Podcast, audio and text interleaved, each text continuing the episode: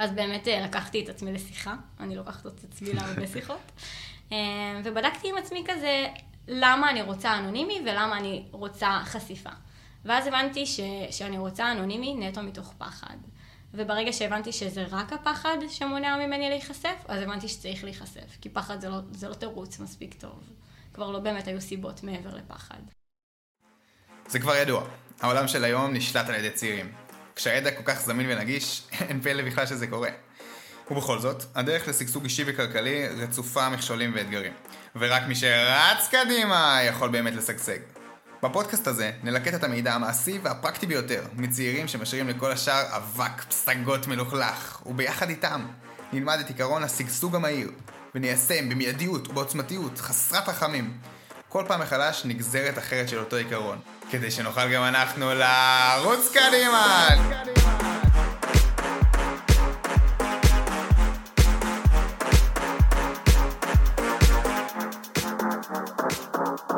פודקאסט זה הוקלט בחסות בר מדיה, חברה לניצחון דיגיטלי. ובפרק של היום נדבר על התמודדות עם הפרעות אכילה באמצעות נרמול רגשות. מעבר מאנונימיות לציבוריות. טיפ אחד מדויק לכתיבה אותנטית. איך להתמודד עם ביקורת מהסביבה שנובעת מהגיל הצעיר. וטריק אינטימי של סיוון להתמודד עם הפחד שלא יאהבו איתך. כל זאת ועוד בפודקאסט של היום. לי קוראים אייל דנינו והיום יש לי את הזכות והכבוד לארח את סיוון פסקרו. סיוון היא הסופרת הצעירה בישראל, יזמת חברתית ומנחת סדנאות כתיבה. אה, סיוון, תוכלי קצת לספר על עצמך? מה נשמע? אה, אני סיוון, בת 17 וחצי, מתל מונד. אה, כותבת, מנחה סדנאות, מתעסקת גם קצת ביזמות חברתית, חלק מעמותת גינת גשם. לפני שלוש שנים כבר הוצאתי ספר, אחרי שכתבתי ברשתות החברתיות באנונימיות במשך שנתיים. אה, זה קצת מביך, בגיל 12 כאילו עשיתי מעשה ופתחתי עמוד אינסטגרם והעליתי לשם דברים שאני כותבת אה, באנונימיות, זאת אומרת לא, לא אמרתי איך קוראים לי, לא אמרתי את הגיל שלי אה, וכזה, ובצורה מאוד מאוד מוזרה זה ממש צבר תאוצה. ועלו העוקבים ועלו העוקבים וכזה. ואף אחד מהקרובים שלי לא ידע שאני כותבת, זה היה כזה משהו שנורא נורא הובכתי ממנו, אמ, אבל אה, החלטתי, כאילו, ילדה בת 13, החלטתי שאני מוציאה ספר, ויהי מה. באותה תקופה אפילו לא קראתי ספרים, כאילו זה היה, בדיעבד אני לא יודעת אפילו מאיפה המחשבה הזאת הגיעה. אה, אני כן יודעת שזה היה גם קצת מה... מההרגשה שלי שיש דברים ש, שאני כותבת, שאני מרגישה שלהעלות אותם ברשתות החברתיות זה קצת אה, להוזיל מהערך שלהם. אה, אז באמת עלה הרעיון של ספר, אה, והחלטתי שאני מוציאה ספר, בלי לדעת באמת אה, לאן זה הולך ואיך זה קורה, וכזה, אתה רואה אותי יושבת בלילות בגוגל כזה, איך מוציאים ספר, ולא באמת מצאתי תשובות. אז פשוט התחלתי לכתוב אותו, בתור השלב הראשון כזה.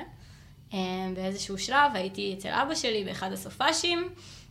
אבא שלי ואני לא היינו כל כך קרובים תקשורתית אז, זאת אומרת, כן, אבא ובת, והיחסים בינינו הם סבבה, אבל uh, אנחנו מאוד מאוד שונים.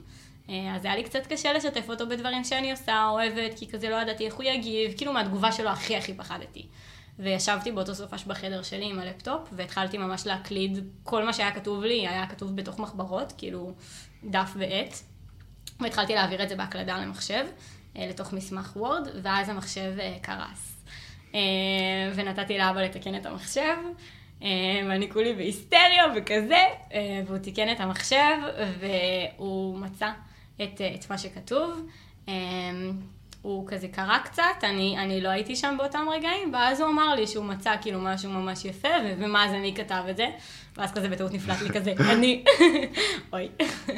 אמ, ומפה לשם ישבנו, וסיפרתי לו על זה שאני כותבת, וסיפרתי לו על העמוד, והראיתי לו את העמוד, והוא פתח אינסטגרם בשביל לעקוב אחרי העמוד, אמ, וסיפרתי לו שאני רוצה להוציא ספר לאור.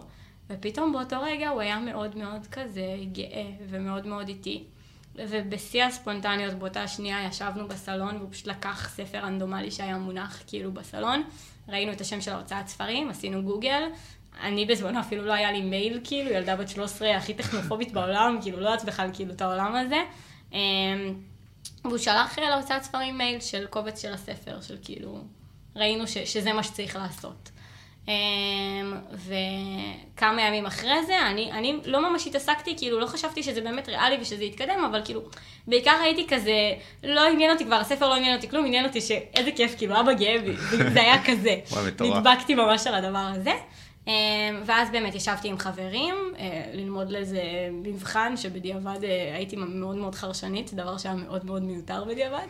אמ, וקיבלתי הודעת forward כזה, אבא העביר לי הודעה מההוצאת ספרים, שהיה כתוב בה שהעורכת הראשית של ההוצאת ספרים ממש ממש התלהבה, והיא רוצה לזמן לפגישה.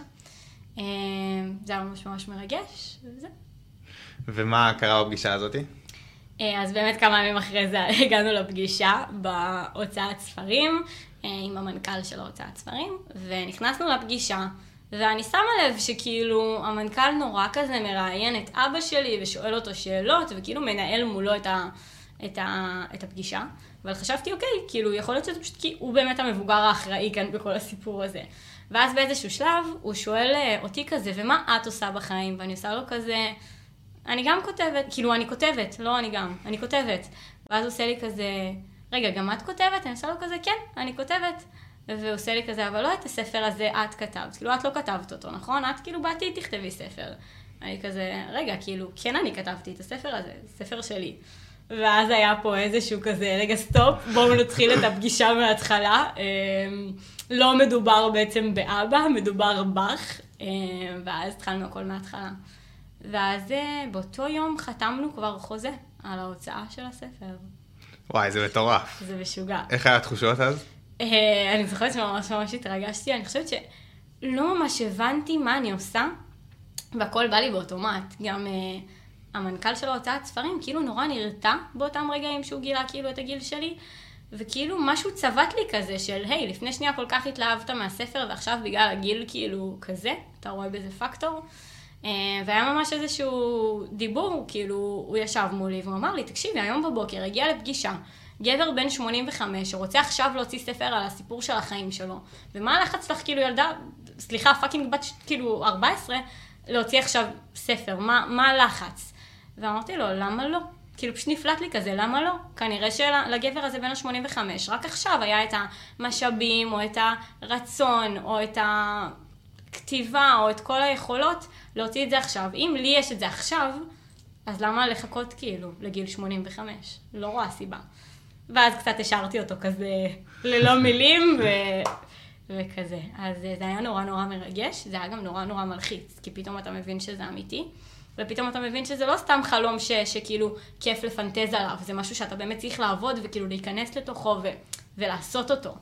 אה, זה נהיה מאוד מציאותי, וזה, וזה מפחיד, אבל זה גם מרגש. וואי, זה מטורף. גם התובנה הזאת שגיל זה לא פקטור, אני מאוד מסכים איתה. בסוף, הזמן הכי טוב הוא עכשיו. למה? כי כשאנחנו צעירים גם אין לנו יותר מדי אחריות, או ילדים, או עבודה, או משכנתה לשלם. זה כאילו הזמן הכי טוב, אנחנו הכי רעבים, הכי רוצים, אז למה לחכות עם זה? אני ממש מסכימה עם זה, ועד היום יש לי המון שיחות, גם באותה תקופה שבאמת יצא הספר, אז ברגע שיצא הספר אה, חשפתי. אמ, את הגיל שלי ואותי כאילו, ממש הפוסט של החשיפת ספר היה פוסט עם תמונה שלי וכתבתי כאילו פוסט כזה מרגש ואיך קוראים לי וכו' וכו' וכו'. אמ, ומאז באמת היו המון תגובות על הגיל. וממש כל הזמן הדבקתי ללמה לא והלמה כן גם, כאילו למה כן עכשיו. אמ, ואני לגמרי מסכימה עם זה. וכל הזמן היה לי שיחות עם אנשים של אה, לחכות, לא לחכות, ותמיד הגעתי כאילו לאותה מסקנה שאין סיבה לחכות. הכל טוב, את מרגישה שאת בשלה, את מרגישה שאת רוצה את זה עכשיו, את מוכנה לזה עכשיו, תעשי את זה. וואו, זה גורם לי, לי לחשוב על שתי שאלות. Okay. אוקיי. אחד, על איך היה המעבר הזה מאנונימיות ל... לעמוד בקדמת הבמה בפרונט, ושתיים, דיברת פה על למה לא ולמה כן, שאני גם חושב שזו נקודה מעניינת ש... ניגע בו. נכון, אני אתחיל בקטע של החשיפה. Um, החשיפה מאוד ערערה אצלי הכל, האמת. Um, בשלב שעבדנו מול ההוצאת ספרים על הספר, אני עדיין הייתי אנונימית בעמוד, העמוד היה כזה שם בדוי כאילו. Um, ואז uh, באיזשהו שלב, uh, כשעבדנו כבר על הגרפיקה של הכריכה של הספר, הגרפיקאית העבירה לי במייל את הכריכה, והסתכלתי, אז כבר היה לי מייל, פתחתי מייל, uh, והסתכלתי על הכריכה וראיתי שכתוב סימן פסקרו. וממש ממש נלחצתי מזה, וכאילו ישר התקשרתי להוצאת ספרים ואמרתי להם, כאילו לא, אי אפשר, אני אנונימית, אי אפשר כאילו לפרסם את השם. וכזה. ואז היה מין כזה עצירה, וגם כמה ימים אחרי זה באמת הגענו להוצאת ספרים לראות כזה מה קורה, וקצת פגישות וקצת כזה, ולשבת איתם, והיה ממש שיחה של, אה, של מין צומת כזאת, של לבחור. או באמת ללכת עד הסוף ולהיחשף, ואת כן כותבת את השם שלך, וזה אומר ששום דבר שאת עושה עכשיו הוא, הוא כבר לא פרטי, הוא כבר לא... כאילו כל הזמן החזקתי בדבר הזה, שמצד אחד אני כותבת ומוציאה החוצה, ומצד שני אני לא לוקחת אחריות על שום דבר, כי כאילו, כן, מי שהיא כתבה את זה, זה לא אני, כאילו, אני, אני מוציאה סיפורים הכי אישיים, אבל אישיים של מי. אה, כזה נורא השלכתי את זה כל הזמן באנונימיות, ואז באמת היה כאילו, אם את עכשיו חושפת את השם, את הולכת עד הסוף, אז זה כבר לא פרטי שלך, כל האנשים הקרובים שלך ידעו, הם יעקבו באינסטגרם, הם יראו דברים שאת מרגישה, שאת חווה, שאת כותבת עליהם. או שאת באמת עושה את הבחירה של לבחור uh, ללכת עם שם עט, שם עט זה שם בדוי של סופרים, למשל uh, הסופר תה הוא שם בדוי, כל מיני כאלה. Um, ולקחת את זה באנונימיות ו- וכזה. ומשהו נורא צבט לי בקטע של האנונימיות. כאילו, הרגשתי שאני כבר כן בשלה, כאילו בא לי את זה שלי, זה כאילו ילד שלי כזה, ו... ולא בא לי שיהיה כתוב שם כאילו מקלידה רגשות, בא לי את השם שלי, בא לי סימן פסקרו. ובכל זאת נורא נורא פחדתי מזה, אז לא ישר אמרתי את זה, ו- וזה התבשל אצלי כמה ימים. ואז באמת אה, לקחתי את עצמי לשיחה, אני לוקחת את עצמי להרבה שיחות, אה, ובדקתי עם עצמי כזה, למה אני רוצה אנונימי ולמה אני רוצה חשיפה. ואז הבנתי ש- שאני רוצה אנונימי נטו מתוך פחד. וברגע שהבנתי שזה רק הפחד שמונע ממני להיחשף, אז הבנתי שצריך להיחשף, כי פחד זה לא, זה לא תירוץ מספיק טוב. כבר לא באמת היו סיבות מעבר לפחד. אז uh, עשיתי את זה. ו- והסיוון פסקרו נשאר על הכריכה, והיה לי קצת קשה עם זה, אבל, אבל, אבל בקטע טוב, גם בקטע התרגשותי כזה, היה לי נורא קלה אחר כך כשעשיתי את הבחירה הזאת. Um, וכן, אחרי, ש... אחרי שנחשף הספר, זה, זה כבר לא... זה כבר לא רק הספר כמו שזה כל דבר שאני מעלה בעמוד, הוא פתאום, לא יודעת, היומן האישי שלך כזה גלוי לכולם, ו- וזה גיל כאילו חטיבה, כאילו הייתי בכיתה ט', זה פתאום כל השכבה, כל הבית ספר יודעים על כל דבר שאני, שאני מרגישה ועוברת וחווה, והיה לי נורא קשה עם זה, והייתה תקופה ש... שפחות שיתפתי באינסטגרם, פחות כתבתי, יותר צנזרתי דברים, יותר שמרתי לעצמי דברים שאני כותבת. אה, כי כן היה לי מאוד מאוד מאוד קשה עם זה. כן, זה עצר אותי. לא, בהתמודדות עם זה, זה שאת לוקחת את עצמך לשיחה, מבינה שהגורם הבעייתי זה הפחד, ואם זה הגורם הבעייתי, אז פשוט קפץ למים, האומץ הזה, אני חושב שזה מה שגרם גם להתפוצצות. לגמרי, וגם באמת כמה חודשים אחרי זה, אחרי שהיה באמת את הקצת היעלמות לתקופת זמן מסוימת מהרשת החברתית, לפחות ביחס למה שהיה לפני. אה, שוב לקחתי את עצמי לשיחה, וזה היה כזה, טוב, סיוון, את מעצבנת אותי. כאילו, או שאת עכשיו... מוחקת את העמוד, כאילו אין לך מה להחזיק אותו אם את לא באמת חושפת כמו שצריך, אמ, ובצורה כנה ובצורה ש- של באמת משהו שאת מרגישה שאת גאה בו, כי לא הרגשתי גאה באותה תקופה. אני מאוד מאמינה שכתיבה זה לקחת את הלב שלך ולשים אותו על דף. עכשיו, אין דבר כזה טוב או לא טוב. יכול להיות שאתה משאיר חלקים מהלב בתוך הגוף ולא מוציא הכל לדף, ואז ח, חס, חסרים חלקים וכזה, וזה לא שלם. או יכול להיות שאתה לוקח אותו עם עוד דברים ומסתיר אותו ומשאיר עליו כל מיני מניירות, וגם אז זה לא שלם. אז הייתה באמת את, ה, את המחשבה הזאת של או שאת עושה את זה נקי, או שאת פשוט סוגרת את העמוד. כאילו, אי אפשר באמצע, די, תחליטי. אה, ואז החלטתי ש, שיאללה, בוא ננקה קצת. בוא ננקה, נשים לב שלם, ו... והיה לו קוסטרו כזה, כאילו, כזה. ואת חושבת שזה סוד ההצלחה באמת האותנטיות הזאת, שהגעת בלי מניות? חד משמעית אותנטיות. כי גם, אה, זה קטע, אבל יש המון המון דברים שאני כותבת, ש... שאני נורא כותבת אותם אה, לעצמי, במיוחד שזה נוגע לכתיבה, זה בכללי אומנות, אבל אצלי זה במיוחד הקטע של הכתיבה, שאני כותבת דברים, או עושה דברים, שאני מרגישה ש... וואי, אנשים לא באמת יבינו את זה, זה כאילו רק אני אבין את זה.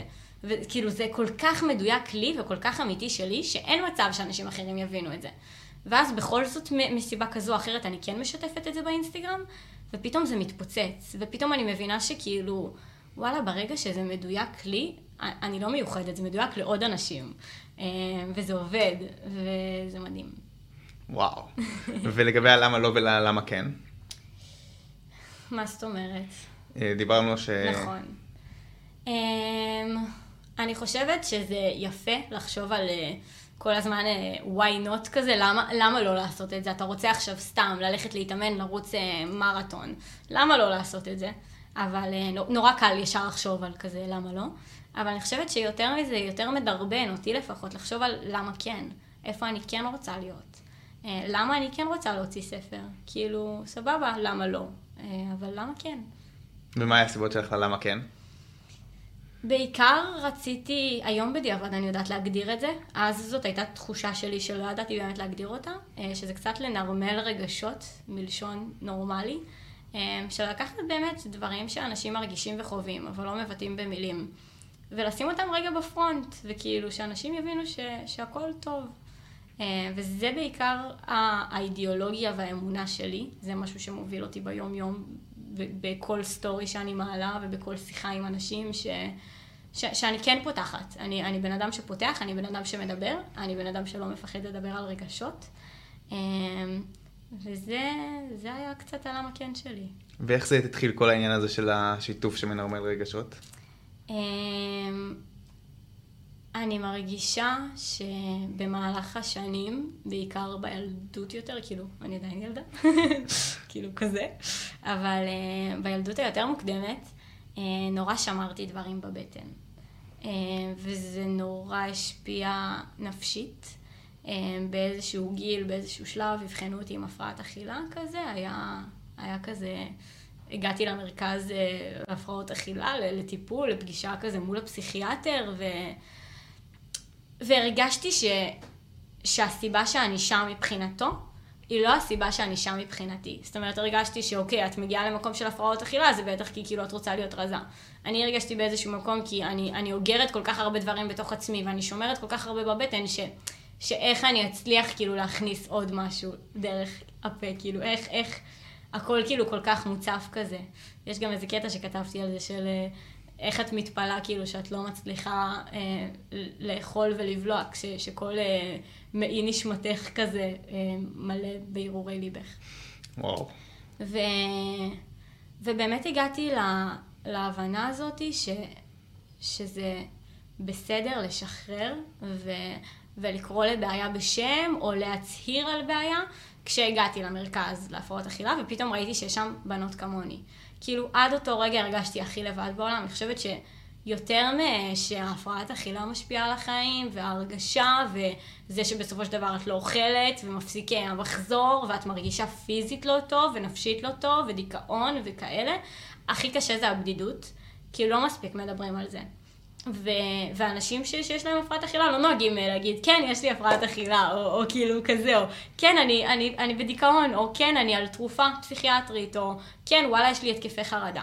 אז הרגשתי שאני נורא שונה, וזה ממש גרם לי להרגיש בודדה. אני ממש זוכרת את עצמי יושבת אה, במסעדה עם חברים, ו- וכאילו כולם אוכלים, ואני רואה אותם אוכלים, וכאילו אני נחנקת, אה, ונורא קשה לי עם זה.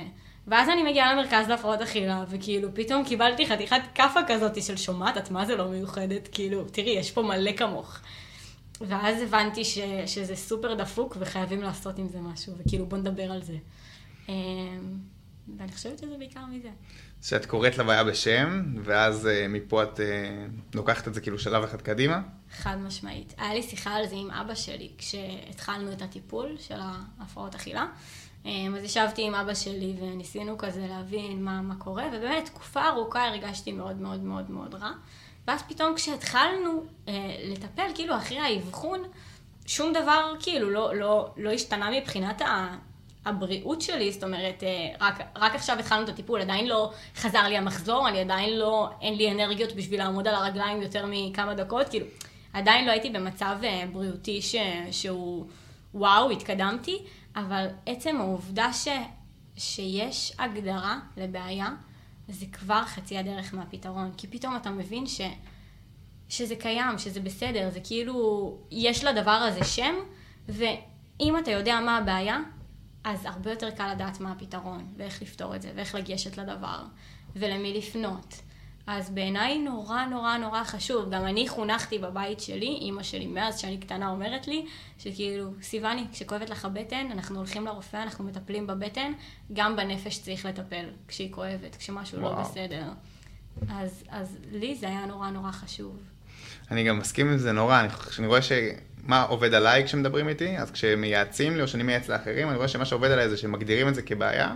או שמגדירים את הילד בשמו, mm, ואז אחר כך מנסים לגרום לי, אה, או שאני מנסה לגרום לאחרים, לחשוב כאילו אני כבר מכיר את זה, ורק מרעננים לי את הזיכרון, לא כאילו שגילו לי את אה, עולם זהו, חדש. זהו, אז, אז אני באמת כאילו הרגשתי נורא רע, כי אני כאילו לא ידעתי מה אני מרגישה. אני הרגשתי משהו והרגשתי לא בסדר עם זה שאני מרגישה ככה, כאילו, מה הבעיה שלי לאכול? למה אני לא מסוגלת לאכול? שנים שפשוט לא הייתי אוכלת. בהתחלה זה היה לא לאכול ארוחות ערב, הייתי אוכלת רק ארוחת בוקר וצהריים, וכאילו לא, לא ממשיכה אחר כך לאכול. או תקופות ארוכות שפשוט באמת, כאילו, לא אכלתי. ולא הבנתי למה, ופתאום הייתה לי איזושהי שיחה עם אחותי, והיא אמרה איזה משהו על הפרעת אכילה, וראינו איזה סדרה שיש בה משהו על הפרעת אכילה, ופתאום ראיתי כאילו בינגו. מראה כזה של, וואי, זה זה כאילו, זה מה שאני מרגישה. אמ, ואם לא הייתה את ההגדרה הזאת, אז, אז, אז היה לי ממש קשה. וכאילו מצד אחד נורא קשה לי עם הגדרות, כאילו, זה באסה להיכנס לפסיכיאטר או לפסיכולוג, וכאילו, מבחינתו אתה כאילו בעיה שקוראים לה ככה וככה, ופותרים את זה ככה וככה, זה כאילו נורא טכני פתאום, אבל, אבל זה כן עוזר, זה מכניס לשפיות. בנוסף הבנתי שאת גם מעבירה סדנאות, וגם אה, עושה איזה יזמות חברתית, תוכלי קצת לספר לי על זה? נכון. אמ, אחרי שהוצאתי את הספר, הרגשתי באיזשהו שלב, כאילו קצת הרגשתי לשיא, הגעתי כאילו לאיזה פיק כזה שממנו, כאילו, וואי, אימא, למה עושים עכשיו? כאילו, אני חייבת תמיד שיהיה לי איזשהו משהו חדש, כזה משהו, משהו שמרגש אותי, משהו שמלהיב אותי. אני חייבת להיות בעשייה כל הזמן, אה, זה, זה כזה חצי בעיה, חצי פתרון כזה לכל דבר אצלי. אה, ותמיד היה לי את הרצון להנחות סדנאות. אני מאוד מאוד אוהבת בכללי הדרכה, הנחיה, כזה. מאוד מאוד אוהבת את המקום הזה. אה, ואז באמת פתחתי סדנה. אה, פרונטלית, קראו לה חץ וקשת. זה היה, זה נגע בכל התחומים של הגשמה בגיל צעיר ודברים שעושים אה, מחוץ למסלול המוכר. זה היה לפני שנה וחצי.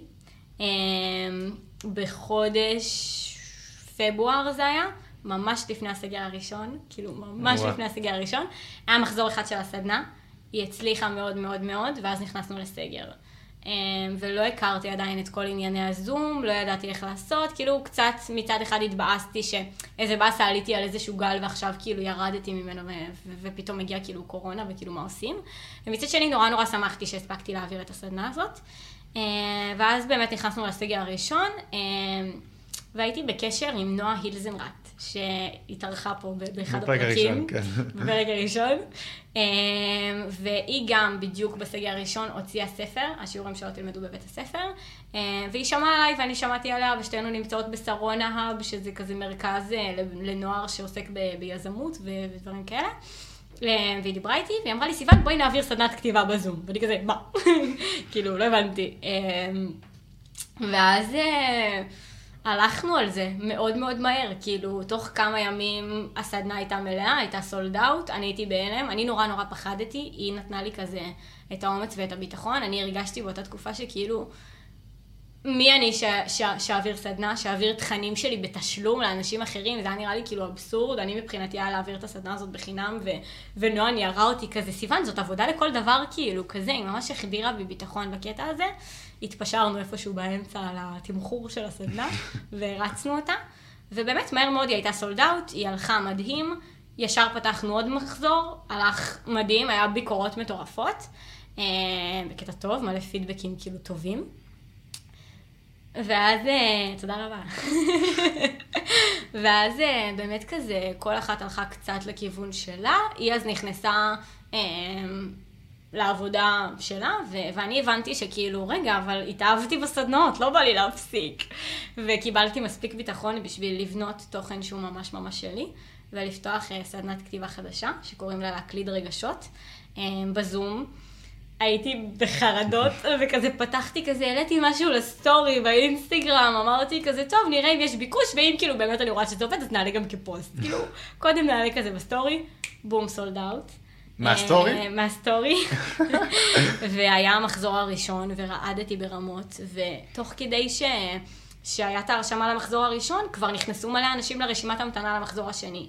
אז ברגע שנגמר המחזור הראשון, ממש כאילו באותו ערב שנגמר המחזור הראשון, ו- וקיבלתי את כל הפידבקים המדהימים, ישר הייתי כזה, טוב יאללה נעלה לסטורי ש- שנפתח עוד מחזור, ישר כזה הייתי כזה, טוב נו, ביום שלישי כאילו, כזה.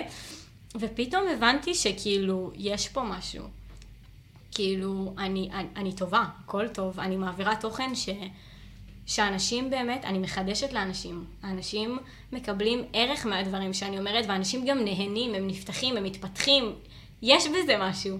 וזה היה הדבר הכי כיף בעולם, והבנתי שזה באמת כאילו מטורף, ברגע שגם ראיתי את, ה, את המגוון של האנשים שמגיעים ולוקחים עם זה משהו הלאה.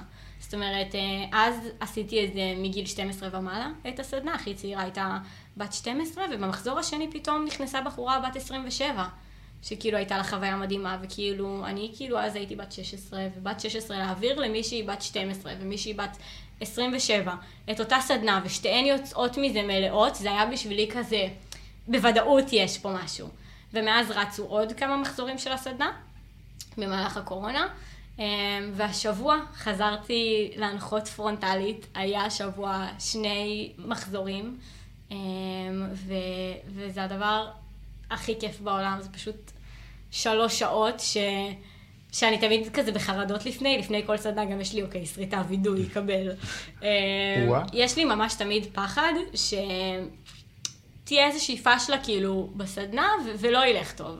אז לכל סדנה אני מביאה מתחזה או מתחזה, שזה אחד החברים או החברות כאילו, שלי קרובים קרובים, שאני יודעת כזה שסיוון, אם אחרי הסדנה כולם ישנאו אותך, אף אחד לא ידבר איתך יותר, כאילו, יורידו לך עוקף באינסטגרם, יהיה מישהו אחד או מישהי אחת שכאילו ימשיכו לאהוב אותך עדיין.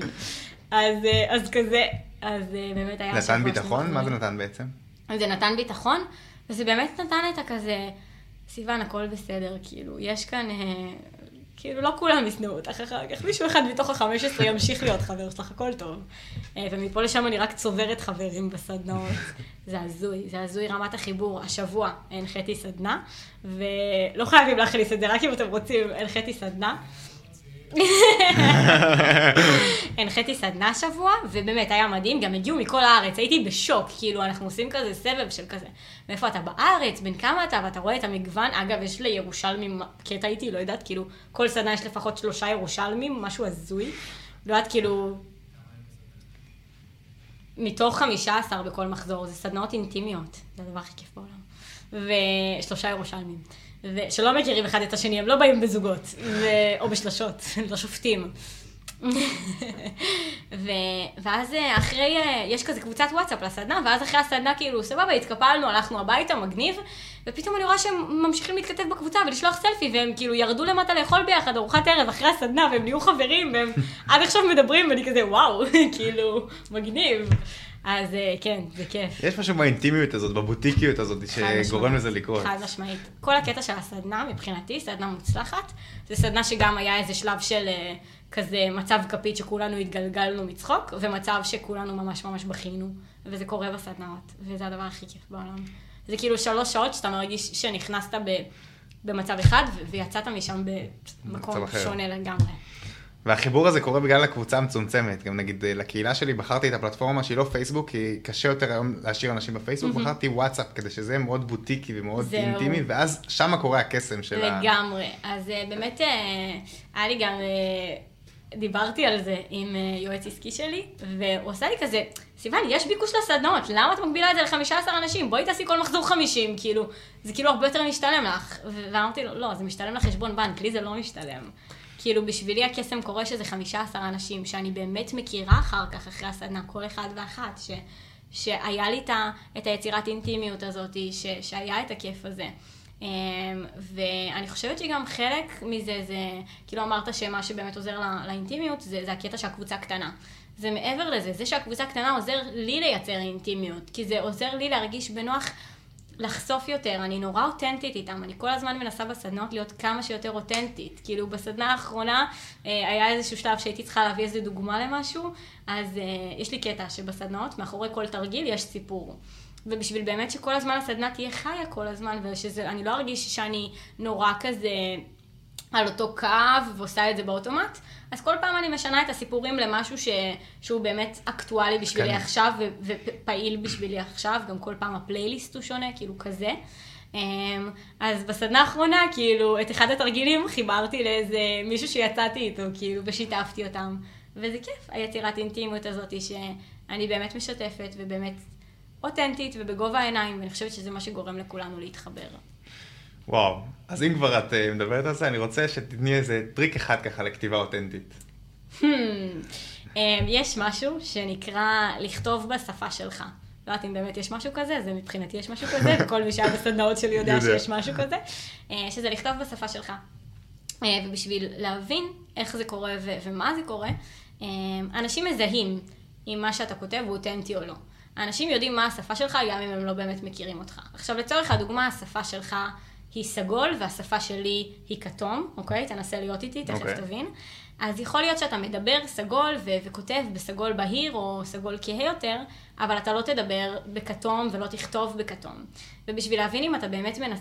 מצליח להעביר את הכתיבה שלך בשפה שלך בצורה שהיא אותנטית, אחרי שאתה כותב משהו, אתה מקריא אותו בקול רם. אתה ממש מקריא אותו בקול רם. אם הדברים מתגלגלים לך על הלשון וזה הולך מגניב, משמע הצלחת, כאילו אתה בשפה שלך. אם לא, אז כנראה שאתה צריך לשנות כמה דברים, ואל תכתוב בצורה שלא היית מדבר בה. כאילו, זאת אומרת, לא לכתוב בצורה שלא היית מדבר בה, זה, זה קולטים את זה. קולטים את זה גם אם אף פעם לא שמעו אותך מדבר, יקראו את זה ומשהו שם לא מאה. אמ, וכשכתיבה היא אותנטית ושכל אחד בשפה שלו זה הרבה יותר מחבר, יש תמיד את הסופרים האלה שאתה יכול לקרוא קטע שהם כתבו, או פרק שהם כתבו, פוסט שהם כתבו, אה, גם בלי לראות את השם שלהם על הפוסט הזה, אתה תדע מי כתב את זה, כי הוא כותב בשפה שלו. זה מביא את הייחודיות ואת האותנטיות, ושמים לב לזה ממש. וואו, אני אקח את זה איתי עכשיו לפודקאסטים להתחלה, נראה איך זה יצא. אמ, וואו, אז יש גם את הנושא של הסדנאות, דיברנו על הספר, ואת גם עושה איזה יזמות חברתית קטנה? נכון, אה, לפני אה, שנה הצטרפתי לארגון ליד, שזה ארגון לפיתוח מנהיגות בישראל, אצל בני נוער, כזה י"א-י"ב. אה, ארגון מדהים, אי אפשר יותר מדי להסביר עליו, צריך להיכנס לזה בשביל להבין. אה, אתה בעצמך היית בארגון, נכון. אתה יודע. אה, ובגדול עושים שם מיזמים חברתיים. ממש נותנים לנו לזהות נקודות חשוכות בחברה שמפריעות לנו, ומשם לרוץ על מיזמים חברתיים שבאו להביא פתרון. אה, אני האמת, במהלך השנה האחרונה לא דבקתי בפרויקט אחד גדול, עשיתי המון מיזמים חברתיים קטנים, סתם כאילו דוגמה, גם אתם לא חייבים להכניס את זה, אני פשוט עכשיו כאילו חייבת. לספר, אני חייבת לספר עכשיו. אה, מלא דברים לא קשורים קורים פה. אה, לאבא שלי ולי היה מנהג כשהייתי קטנה, שבכל פורים אנחנו כזה עושים כזה משלוחי מנות, אה, והולכים אה, לאיכילוב, למחלקת ילדים, לחלק משלוחי מנות. והשנה, בגלל הקורונה, הבית חולים היה סגור, כאילו לא, לא היה אפשר כאילו להיכנס, uh, להגיע לשם. ממש התבאסתי על זה, וזה היה בדיוק בשלב כזה שפורים וסגר, וכולם כאילו התבאסו על זה שאין מסיבות וזה, ואני התבאסתי על זה שכאילו פתאום מלא תרומות והתנדבויות שהיו בשנים הקודמות לא קורות, וכאילו לא שמים לב לאוכלוסיות האלה בכלל. Uh, והעליתי את זה לאינסטגרם שלי, והחלטתי לגייס כסף בשביל להצליח משלוחי מנות. ידעתי שאני לא יכולה לתרום ל, ל, לילדים בבית חולים כי אין לי איך להגיע לשם, נכנסתי לאתר של עמותות, שלחתי לכמה מייל, אה, היי, אני רוצה כאילו להביא לכם משלוחי מנות, אני אשמח בבקשה לקבל כאילו פרטים על אה, כמה ילדים נמצאים כאילו בעמותה, ואם יש אלרגיות או משהו, כי ממש חשוב לי שכל אחד יקבל כאילו משלוח אה, מנות אישי, ופתאום שלוש עמות, עמ- כאילו עמותות ענו לי, אז כאילו איך אני יכולה לסרב? אז הייתי צריכה להתארגן על 150 משלוחי מנות, והבנתי שאוקיי, כאילו מבחינה כלכלית אני צריכה קצת עזרה. העליתי לסטורי שלי כזה קישור לתרומה, תוך יומיים גויסו 7,000 שקל. וואו, איזה כיף. אה, הלכתי לסופר, האמת שהייתי חולה, שלחתי את אימא לסופר עם רשימה. אה, נתתי לה כזה להביא את הדברים, היה איזה שני לילות לבנים שכאילו מפעל לייצור משלוחי מנות קורה בבית. ואז נסעתי לבתי מחסה, זה היה בתי מחסה לנוער בסיכון, השלוש עמותות האלה, להביא להם את, ה, את המשלוחי מנות. אה, אחת מהן הייתה בית השנטי, וכשהגעתי לבית השנטי היה שם חיבור אה, יוצא דופן, והייתי חייבת אחר כך לספר לאימא שלי על המקום, ואפילו לקחתי אותה איתי לראות את המקום, כי לא יודעת, היה שם פשוט משהו קסום.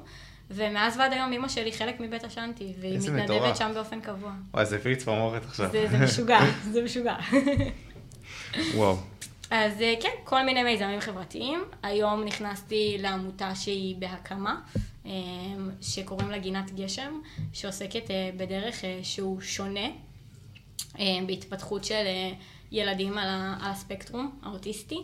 בעצם בכל מקום בדרך כלל מנסים נורא למצוא איך לשלב אה, ילדים על הספקטרום האוטיסטי לתוך החברה הכביכול רגילה.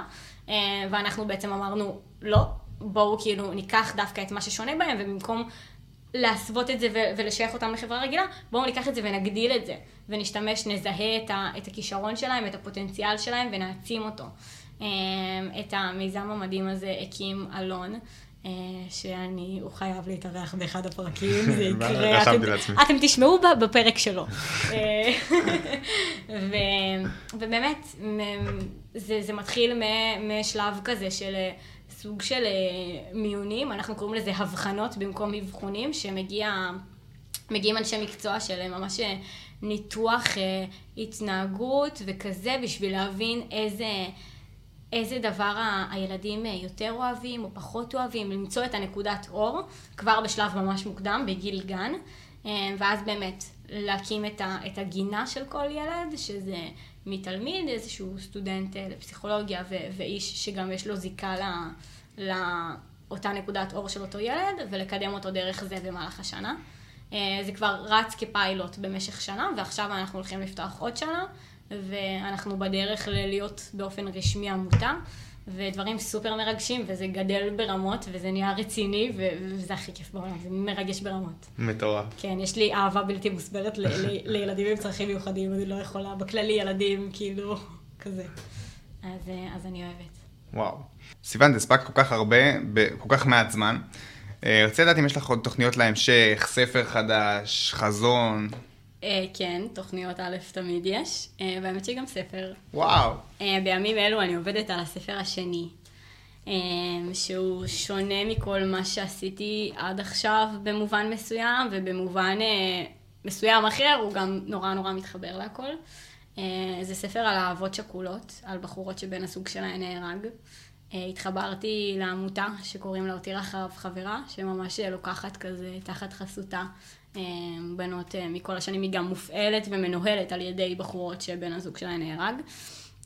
וככה בפי, בפינצטה כאילו נפלו עליי שש מלאכיות שאני באמת עוברת איתן תהליך מטורף וזוכה לשמוע את הסיפורים ו- ואת הזוגיות ואת האובדן ואת החיים שאחרי אה, מהנקודה הכי עמוקה שלהן ואני שואלת אותן את השאלות הכי קשות בעולם וזה תהליך שהוא מטורף ו... וזה הולך להיות מדהים, ו- וזה מרגש אותי, וזה מפחיד, אבל דברים שמפחידים הם טובים, אז, אז בסדר. איך הגעת דווקא לנושא הזה? האמת היא שבסדנה הראשונה שלי של להקליד רגשות, במחזור הראשון של להקליד רגשות, אה, מגיעה בחורה שהייתה לי מוכרת. אה, ואז היא אמרה את השם שלה, וכתבתי לעצמי בצד את השם שלה, וכבר במשך הסדנה, לפי הדברים שהיא כתבה, נפל לי האסימון, והבנתי, חיברתי אותה לבחורה ש... שהבן זוג שלה נהרג בצוק איתן, ששמעתי עליה כבר ו- וראיתי אותה מתראיינת איפשהו כמה שנים לפני זה, אה, ודיברתי איתה אחרי הסדנה, ו- וככה דיברנו, והיה לי זיקה לא מוסברת לנושא, כאילו, אני לא, לא חוויתי דבר כזה על, על בשרי. אה, ובכל זאת, משהו בנושא הזה תפס אותי יותר מכל דבר אחר, והעדפתי לכתוב את הספר השני על הנושא הזה על פני כל הרעיונות, אה, יש לי ממש רשימה של ספרים, כאילו, ש- שאני צריכה להוציא מתישהו. אה, והבנתי שבאמת הולך להיות ספר ברגע שאמרתי, אוקיי, אני צריכה לעשות משהו בנושא, ומה עושים, ואז את יום הזיכרון הקדשתי את כולו באינסטגרם באמת לסיפורים של הבנות השכולות, ופרסמתי בסטורי, ואירחתי ב- בלייב את אותה בחורה שאז הייתה בסדנה, את אלה, קוראים לה אלה בר, אה, בת הזוג של פז אליהו. ובאמת ככה ראיינתי אותה, ו... וממש דיברנו, כאילו, נתתי לה לספר את הסיפור. ובמקום שאחרי הלייב אני ארגיש שיאללה, סימנתי והיא כאילו על, על הנקודה הזאת, עשיתי את מה שרציתי, הרגשתי שרק בא לי להיכנס לנושא הזה עוד יותר עמוק. אה, ובאמת, לא עזבתי מהנושא הזה, עד שכאילו הבנתי כאילו, בואי תכתבי על זה כאילו את הספר, בואי כאילו תקדישי לזה את הבמה שכאילו ראויה לזה. אה, ונכנסתי לזה מאוד אה, עמוק. ואני כאילו, זה מוזר, אבל אה, עם כמה שזה זה נורא קשה.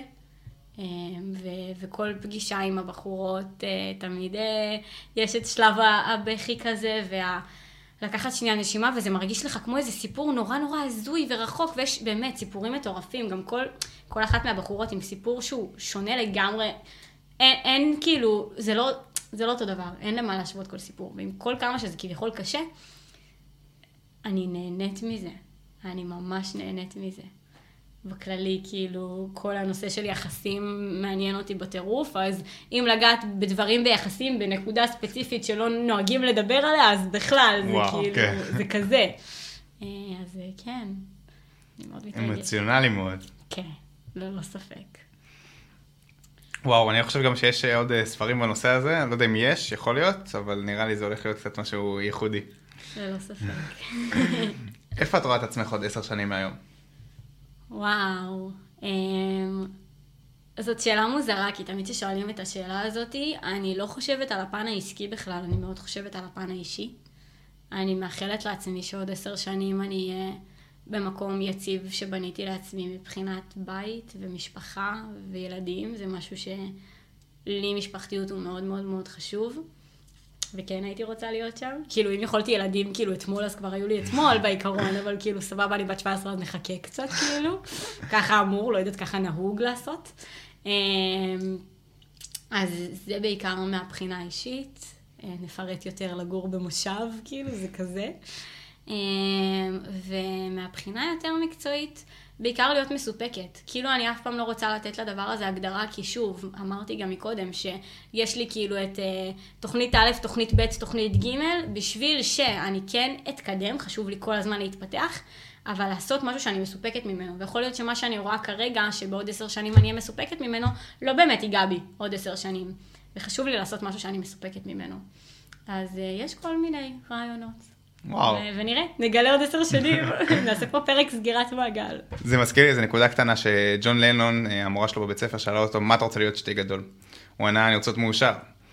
אה, היא המורה... אמרה, היא אמרה לו, אתה לא הבנת את השאלה, ואז הוא אמר לה, "את- את לא הבנת את החיים. בדיוק. וואו, סיוון, איזה אנרגיות, אני ממש הוקסמתי ממך, וממש היה לי כיף לארח אותך. אה, היה לי כיף להתארח. רציתי לדעת אה, איך אפשר ליצור איתך קשר, איך המאזינים יוכלו להגיע אלייך, לשמוע ממך. דרך האינסטגרם, אנשים כאילו תמיד נרתעים כזה, שלמי שיש כאילו יותר עוקבים מהממוצע, אז אז הוא סנוב והוא לא עונה, אני עונה לכל ההודעות. אה, אז חד משמעית דרך האינסטגרם, נשאיר להם לינק. כזה. ואם זה מקצועי, אז למייל. וואי, מעולה. Um, אני חייב להגיד גם באופן אישי, אני עכשיו, איך שאת פותחת uh, סדנת כתיבה, אני נרשם הראשון. יאללה, Um, תבוא. בא לי בטירוף, כאילו. אבל צריך גם עוד. שלושה מירושלים, תביא עוד שלושה מירושלים, ואז נסגרת. סדנה. תודה רבה רבה לך. תודה לך, איזה כיף.